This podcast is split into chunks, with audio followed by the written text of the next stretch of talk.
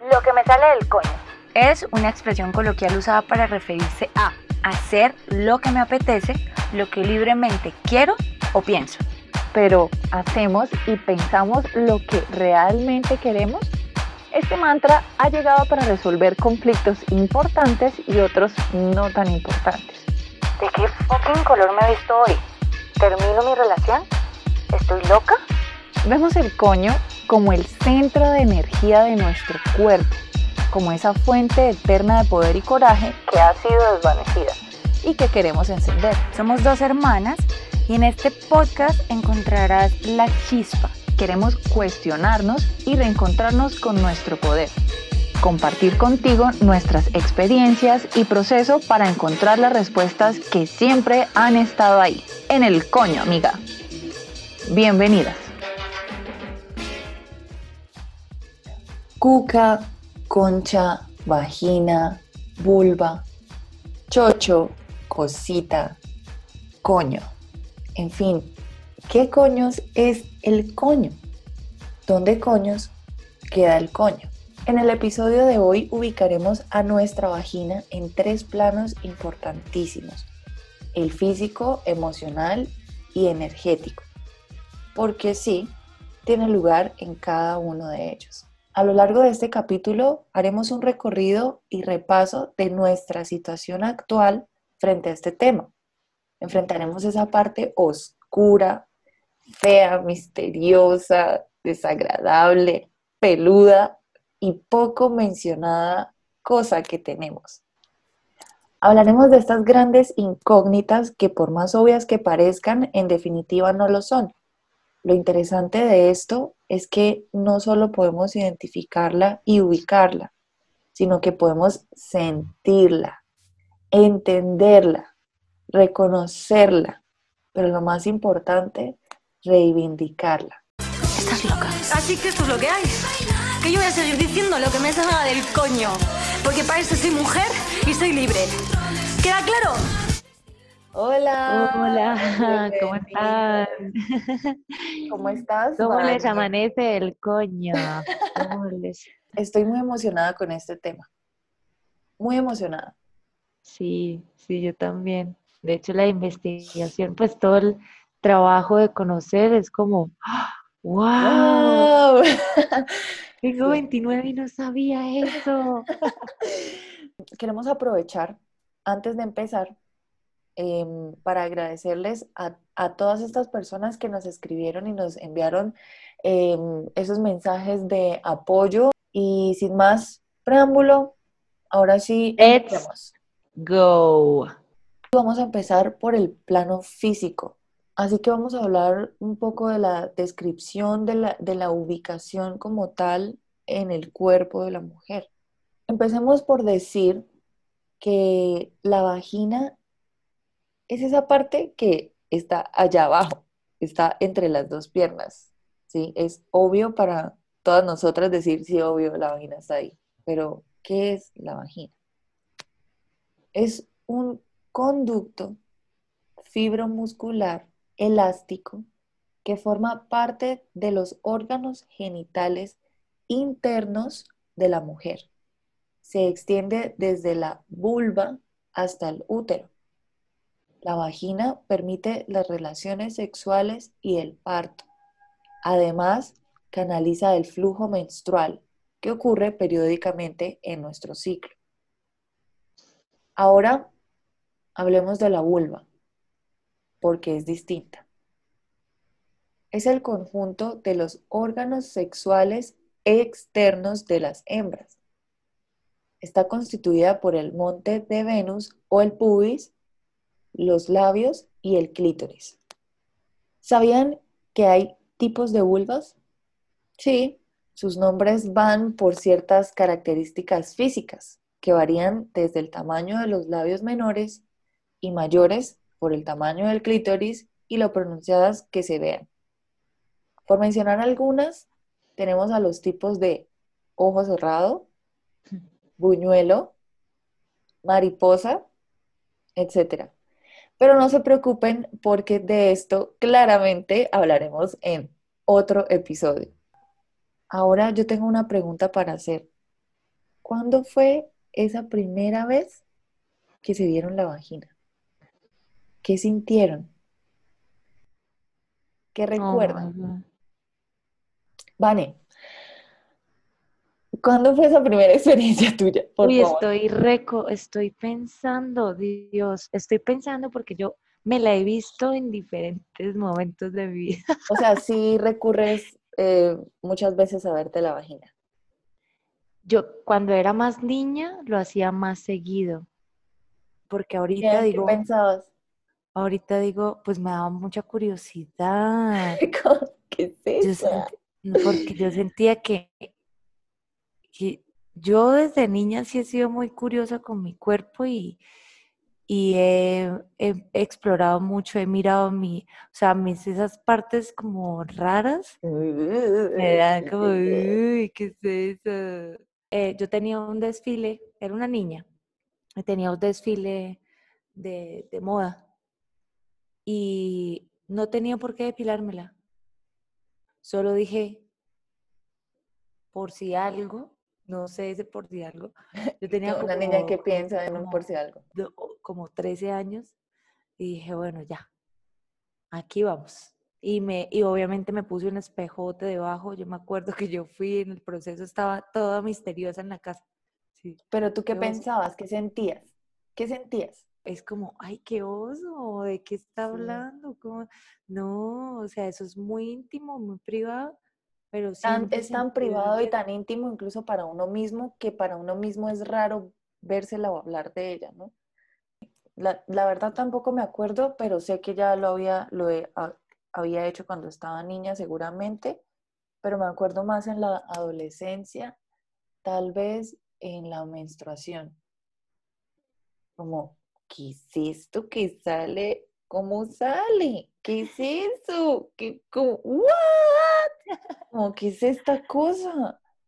Y claro, ahí empecé a ver que por ahí salía sangre y cómo se veía cuando salía la sangre. En donde me llegó, yo no estaba con mi mamá, estaba donde mi abuela en ese entonces, y me bajó por primera vez y, y ahí empecé a preguntarme qué onda con esto, o sea, tengo los calzones llenos de sangre, ¿qué es esta mierda? O sea, ¿qué es esto?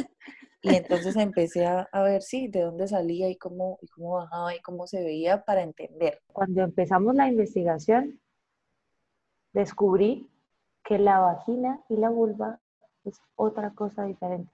Bueno, mm, yo también descubrí hace muy poco realmente con el nacimiento de mi bebé, tratando de entender mm, cómo era que iba a, nacer, cómo se da el nacimiento como tal, entenderlo porque yo tenía que enfrentarme a un dolor que toda mi vida creí que era un dolor de muerte, que era un dolor horrible, y yo quería como entrar en razón qué es lo que sucede durante el, durante el parto en mi cuerpo físicamente, y ahí descubrí que teníamos vagina, que era el canal por donde mi hijo iba a salir. Y ese mismo canal es el donde sucede la penetración, donde sucede el, flujo vaginal y el flujo de menstruación y que otra cosa muy distinta era lo que veíamos externamente, que era la vulva.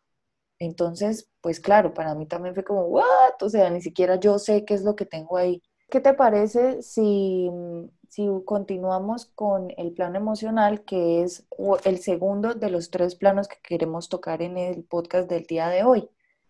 Ya sabemos cómo se ve, ahora cómo la percibimos a través de las emociones.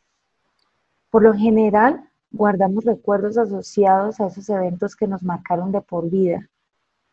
Y pues a veces es complicado poder olvidarlos. Es, es como una impresión a la que asociamos la vagina según el evento que haya sucedido. Y boom, ahí aparecen todas nuestras creencias. Alguna, algunas de las emociones em, que se pueden presentar no son tan positivas por lo general. Y es que es increíble que un lugar tan importante de nuestro cuerpo albergue emociones que a veces ni preferimos hablar y son complicadas. Es como esconderlas en una cajita negra que nadie puede tocar. Vamos a hablar un poco de esos eventos que más se retienen en la memoria física y emocional. Y algunas emociones asociadas que nos ayudan a identificar esos primeros momentos. Estos son algunos causantes más comunes en la manifestación de las emociones eh, que se encuentran ahí, en el coño. El patriarcado. Ser mujer en una sociedad patriarcal puede crear una represión de energía en esa, en esa región pélvica, lo cual puede ser pues, un impacto negativo en la creatividad, en su sentido de seguridad, en la autoestima. Uno de los eh, causantes más importantes del impacto emocional es el parto. El parto puede ser una experiencia o traumática, muy traumática, o muy, muy bella. En nuestra sociedad, gracias a la falta de control em, como de estos temas, hay mujeres que viven en condiciones brutales a la hora de dar luz porque no se informan. Entonces, son sometidas a medicamentos, a cesáreas innecesarias y, a pésimos cuidados eh, después de dar a luz. Entonces, esas emociones que se generan a partir del parto cambian la vida completamente de las mujeres. Y aunque las condiciones hayan sido óptimas, pues el, el, parto es algo que divide tu vida en dos. Y la vagina. y, te parte el chocho, básicamente. Sí. Eh, bueno, el dolor durante el sexo eh, muchas veces en la primera vez. ¿Sí? Esa primera vez en la que, en la que nosotros nos encontramos sexualmente con alguien, eh, se queda impregnada toda la vida. experimentamos a veces problemas físicos durante ese, ese, ese acto, eh, como que no, no se lubrica, sale sangre, también experimentamos mucha emoción como, como vergüenza y miedo. Entonces sentir algo así, em, aunque es inevitable, en realidad muchas veces nos empeora como esa relación. En esa experiencia. De acercarnos, sí, o sea, en vez de acercarnos a, a explorar y a y a conocer y a informarnos, lo que hace es como, ay no, qué miedo. En general, estas son las, las situaciones más importantes. La primera vez, la menstruación, en un caso más avanzado, el aborto y el dolor durante el sexo, la violencia sexual. Una de cada seis mujeres han sido víctimas de violación o intento de violación en algunos puntos de su vida. Experimentar ese trauma puede ocasionar problemas sexuales físicos de por vida, no solamente sexuales, de, en, tu propia vida. Esa sensación de inseguridad, de coraje, de injusticia, de vergüenza, puede ocasionar desde falta de placer hasta una falta completa de libido y hasta una pérdida de autoestima que, bueno, si ya vamos profundizando muchísimo más en las emociones, esto sería como devastador, nuestro ser en completo desequilibrio. Ahora quiero invitarlas a lo siguiente. Si hiciéramos un inventario de emociones impresas en esos momentos importantes de los que ya hablamos previamente, ¿cuáles serían las emociones que asociamos con esos eventos? Todas nosotras hemos pasado por alguno de ellos y esas emociones son las que finalmente se quedan guardadas en nuestro corazón y en nuestras creencias, que es lo más importante. Vergüenza, rechazo, odio, dolor, tristeza, amor, compasión entendimiento, seguridad, aceptación, empoderamiento. ¿Cuáles han sido esas emociones asociadas? Yo las quiero invitar para que hagan, no sé, si quieren una lista de esos eventos importantes y en, cada evento identifiquen qué emoción está, una o dos emociones. Esas emociones son importantes para definir cómo sentimos nuestra vagina, como esa parte que antes quizás ni siquiera habíamos explorado, se manifiesta físicamente cuando sentimos esas emociones al recordar esos momentos. Es difícil reconocerlas en un principio, pero créeme que, que es liberador reconocer que ahí, en ese lugar tan importante, después de un proceso de, de conciencia, sí tengo muchas emociones y la mayoría son negativas. Pues bueno, yo respecto, respecto a eso, he pasado, creo yo, por todas las emociones durante diferentes momentos de mi vida. Mm, pero yo creo que la que ha perdurado por más tiempo es la de tal vez una especie de rechazo, no por la parte, no sé si sea por la parte estética uh, o porque tal vez también cuando estaba pequeña era como un lugar prohibido, como un ahí no pasa nada, ahí no existe nada, más bien que rechazo es una invisibilidad, como que mejor ahí no, o no hablemos de eso, o ahí todo está bien o ahí no pasa nada. ¿Sí? Eso fue lo que sentí que perduró durante la mayor parte del tiempo. Pero al empezar a investigar tanto y al empezar a encontrarme tanto con esta información, información que te decía antes del nacimiento del bebé, empecé a verla también con una aceptación, con un entendimiento con un poder como una fuente, un, vehículo que me iba, que era perfecto además, que me iba a ayudar a traer a, lo más preciado de mi vida, que era mi hijo. Y que siempre hubo una especie de, de no existes que me pareció injusta y empecé a, a verla de otra manera como lo, que es, una parte perfecta, una parte perfecta que funciona de una manera tan perfecta y, que con sus características para mí es tan perfecta que además decir que es linda, hermosa, pues no sé, definamos que es lindo, pero digo, es lo que es y para mí está perfecta.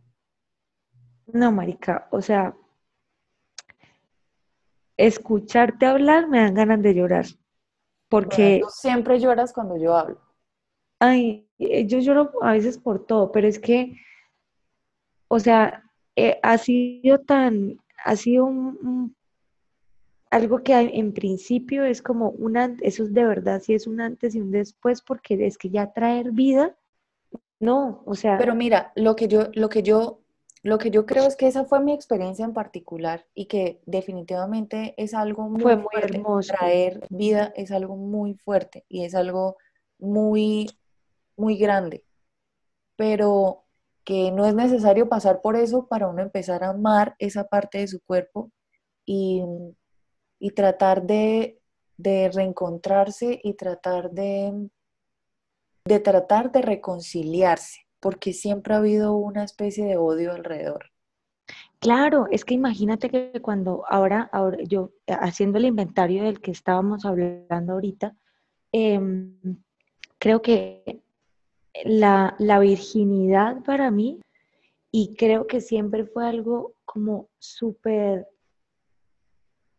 que ya quería era como deshacerme de la virginidad, ¿sí me entiendes? Sí, era un fastidio, así se siente generó, eso generó un como, ay, una presión tan grande que yo decía, ay, no, o sea, primero todos a mi alrededor hablaban de eso desde el colegio, desde los 14 años, y yo decía, pero yo, no sé, o sea, me sentía tan insegura que era justo lo que tú dices, era una pelea, era una pelea que yo decía, ay, me fastidia, pero algún día tiene que pasar, y sentía un miedo porque además en, en la casa mi mamá siempre mencionaba el hecho de, tengan cuidado, van a quedar embarazadas, tengan cuidado porque es, era, era ese, ese miedo a, a explorar esa parte. No era miedo, era terror, porque es que, pongamos en contexto un poquito, mi mamá era una mujer sola, porque no, no, pues, mm, mi papá no estuvo durante nuestro crecimiento, con cinco hijas, mujeres, todas en edades muy parecidas, casi que en la adolescencia. Y ella tenía que cumplir la función de mamá y de papá. Y la manera de decirnos que esa parte importaba y que era y que era, no sé, determinante para nosotras en nuestra vida, de cuidado, era metiéndonos terror, terror, la virginidad era terror. ¿Sí? Entonces, yo te entiendo también porque en un punto uno dice, ay, marica, ya, o sea, ya, ¿para qué me ponen esa cosa ahí como el meme? Vamos, que, ¿cómo me deshago de esta cosa ya? Porque es como un, un encierro horrible de miedo y de trauma y de qué, qué cosas tan tremendas pueden pasar si yo pierdo la virginidad. Es como que, bueno, no. eso, eso es esa sensación que me generó, o sea, yo sé, digamos, tu eh, percepción del coñor, pues obviamente es algo sublime, algo divino, algo casi como una religión. Pero yo, digamos, mi experiencia más fuerte fue la pérdida de la, de la, de la virginidad en primero, porque era una relación miedo, me voy a deshacer. Como ah. necesito deshacerme de esto ya, ya no quiero estar más ahí encerrada. Ya hablamos de la parte física, su ubicación en la parte física, hablamos de cómo, cómo se relacionan ciertas experiencias a la parte emocional y cómo esas emociones marcan ciertas tendencias, ciertos comportamientos de nosotras durante toda nuestra vida. Y ahora vamos a hablar del tercer plano del que les queríamos hablar y es el plano energético. Me encanta. El plano energético. Entonces, aquí Mm, todos estamos acostumbrados a hablar de la energía, que tu energía me gusta, de la energía de las cosas, la energía de Dios, la energía de, de los planetas. Esta persona tiene mala energía. Pero yo no sé qué tanto creamos en esa energía. O sea, en esa energía, ¿cómo la vemos? ¿Cómo, cómo existe realmente, porque verla como tal no se puede, ¿sí? Sí se siente, sí nos afecta, pero para verla hay que utilizar otros medios porque la energía se presenta en otros medios, en otros campos que no son visuales, por lo menos. Entonces, partiendo de ahí, vernos a nosotros mismos como fuentes energéticas reales, nos cuesta un montón, nos cuesta muchísimo. Ahora, considerando que somos esos cuerpos energéticos, vamos a hablar de esos puntos específicos que están ubicados en diferentes partes del cuerpo. Y esto lo estudia una doctrina hinduista. Esos puntos energéticos son conocidos como chakras. Pueden haber personas que evidentemente no crean en esto, pero a eso voy con el tema de la energía. Sabemos que somos cuerpos energéticos y que están. Hay puntos de energía en nuestro cuerpo. Entonces, según esta doctrina hinduista, tenemos siete, entre seis y siete, hay una discusión en eso. Este es un tema pues bastante amplio, pero yo quiero que aquí hablemos únicamente de los dos que nos interesan hoy, porque se conectan con nuestro coño. Empezamos por hablar del chakra raíz, que es el primero de esta base. Imaginen que es un edificio de siete pisos que empieza con el chakra raíz. Entonces vamos a hablar del primero hacia arriba, únicamente de este y del que le sigue. El chakra raíz es el primero y se encuentra ubicado entre el ano y la vagina. Estos son aproximaciones no es algo muy puntual, pero son aproximaciones de dónde está esta energía. ¿Por qué? Porque hay ciertos plexos nerviosos ubicados en cada uno de esos puntos que irradian ciertas em, emanaciones, conexiones hacia diferentes partes del cuerpo y si ahí en esa zona específica sucede algo, se irradia hacia el resto del cuerpo, ¿sí? Ahí afecta músculos, afecta órganos, afecta diferentes cosas y sabemos que todo el cuerpo está conectado, así que para mí tiene muchísimo sentido. Así yo no vaya o, estudie esta doctrina hinduista, ¿sí? Entonces, este primer chakra, eh, como les decía, se encuentra entre el ano y la vagina y es la base. Entonces, esta base es de donde proviene nuestra conciencia. Estamos hablando, les, repito, de la energía. ¿Cómo está nuestra energía en el tema de nuestra conciencia, de la supervivencia, de la seguridad en temas de nuestras finanzas, de nuestra familia, de nuestra salud física, de nuestra determinación? Esa fuerza para suplir nuestras necesidades básicas como alimento, agua, abrigo, seguridad es, ese, ese arranque que decimos nosotros en Colombia, ese, esa fuerza, ese perrenque, esas ganas de luchar, ese, esa fuerza de enfrentarse hacia lo que venga para conseguir mis necesidades básicas. También suple algunas necesidades emocionales, como dejar ir el miedo. Cuando estas necesidades se satisfacen, nos sentimos con los pies en la tierra, nos sentimos seguros y tendemos a preocuparnos menos día tras día, pero cuando no, sentimos mucho miedo, sentimos temor e inseguridad. Quiero que nos pongamos en este ejemplo que les voy a dar. Es como si habláramos de un árbol. Necesitamos sentirnos enraizados a la vida para poder sentirnos seguros. Y así como un árbol, cuanto más profundas sean esas raíces, mayor estabilidad va a tener ese árbol. Eso se representa a nosotros en estabilidad física y emocional. Podemos imaginar también los cimientos de una casa en la que vamos a vivir por mucho tiempo.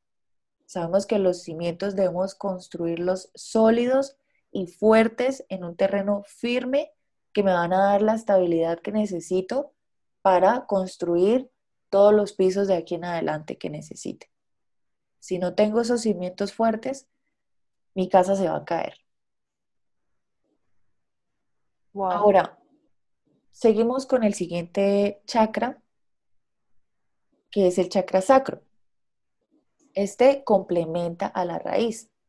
Este punto energético está ubicado entre los genitales y el ombligo. Entonces aquí vamos, nos ubicamos un poco más arriba en el cuerpo, tipo en el vientre.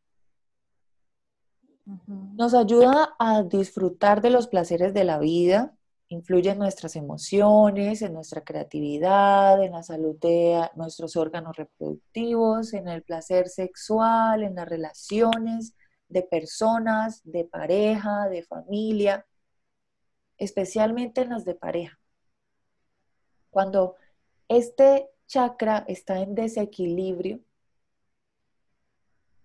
y está en una actividad baja, sentimos frustración por no saber experimentar placeres, por negarnos sentir, culpamos a los demás. Es cuando nos sentimos culpables también por sentarme a ver Netflix hoy. Siento una culpa de disfrutar cualquier cosa. Cuando este chakra está en desequilibrio, pero muy activo, exageramos los placeres. Nos desbordamos, nos desbordamos y somos, empezamos a ser personas que tal vez manipulamos, que tal vez nos aprovechamos, que estamos en un modo agresivo en cuanto a nuestras relaciones con otras personas. Incluso tendemos a, a tener adicciones de tipo sexuales también, entonces empezamos a conectar con nuestra sexualidad muchas veces o con nuestras relaciones de maneras tóxicas, de maneras no sanas. Eh, esto para mí también es muy revelador y es muy importante, que solo lo entendí cuando empecé a estudiarlo, porque antes para mí era como una cosa contra hippie de chakras. Así, ajá, sí, los chakras hippie. ¿Sí? Sí. Pero, pero lo entendí muy distinto y también, como todo en la vida para mí de aquí en adelante, fue súper revelador. Entonces, ya vimos eh, cómo estamos ubicadas en el plano físico, en el plano emocional, y para completar, yo creo que esta fue también muy impresionante, el, el plano energético. Para mí, esta, mi ubicación en este plano energético, realmente siento que tengo un desequilibrio, que venía de un desequilibrio muy grande, que me sentía muy insegura frente a esas necesidades básicas mías, me sentía culpable de experimentar disfrute, felicidad, me sentía culpable de pensar en mí. Yo quería poner al frente a todo el mundo, a, todos y de último yo. Y esto me hizo entender cómo estoy en mi vida y cómo estoy enfrentando esas cosas de mi vida que le hallo todo el sentido porque yo lo estoy viviendo y yo lo viví. Lo que me gusta es que entendí esto y estoy trabajando y estoy construyendo esos primeros pisos, porque ya no me encuentro en el no sabía qué pasaba, en el tengo esto, qué preocupación, no sé qué hacer, no, ya estoy, siento yo, en una parte muy importante en la que ya reconocí esa parte de mi vida y en la que estoy trabajando por eso y la estoy asumiendo y recuperando esa seguridad que yo no tenía por esa inconsciencia y por esa falta de pertenencia y por esa por ese no saber lo que tenía ahí con todo este tema, lo que, lo que yo hice fue conectar con todo ese proceso, porque yo empecé hace unos años atrás sin definirlo como así, tan concretamente como lo estamos haciendo, pero yo empecé, yo decía, yo quiero sanar todas esas emociones como reprimidas. Entonces yo empecé a investigar de estos temas hace bastante tiempo y empecé un proceso de, de sanación de mi raíz. Me encontré con, este, con estos desequilibrios en esta raíz, en esa base, en esa estructura que es tan importante. Y yo decía, es que si no construyo nada bien, de verdad que yo me sienta auténtica y segura con esa construcción, de ahí en adelante todo se me va, se me va a ir cayendo la casa en cada breakdown que tenga, o sea, en cada problema, en cada situación. O sea, yo quiero construir un hogar tan fuerte, tan sólido,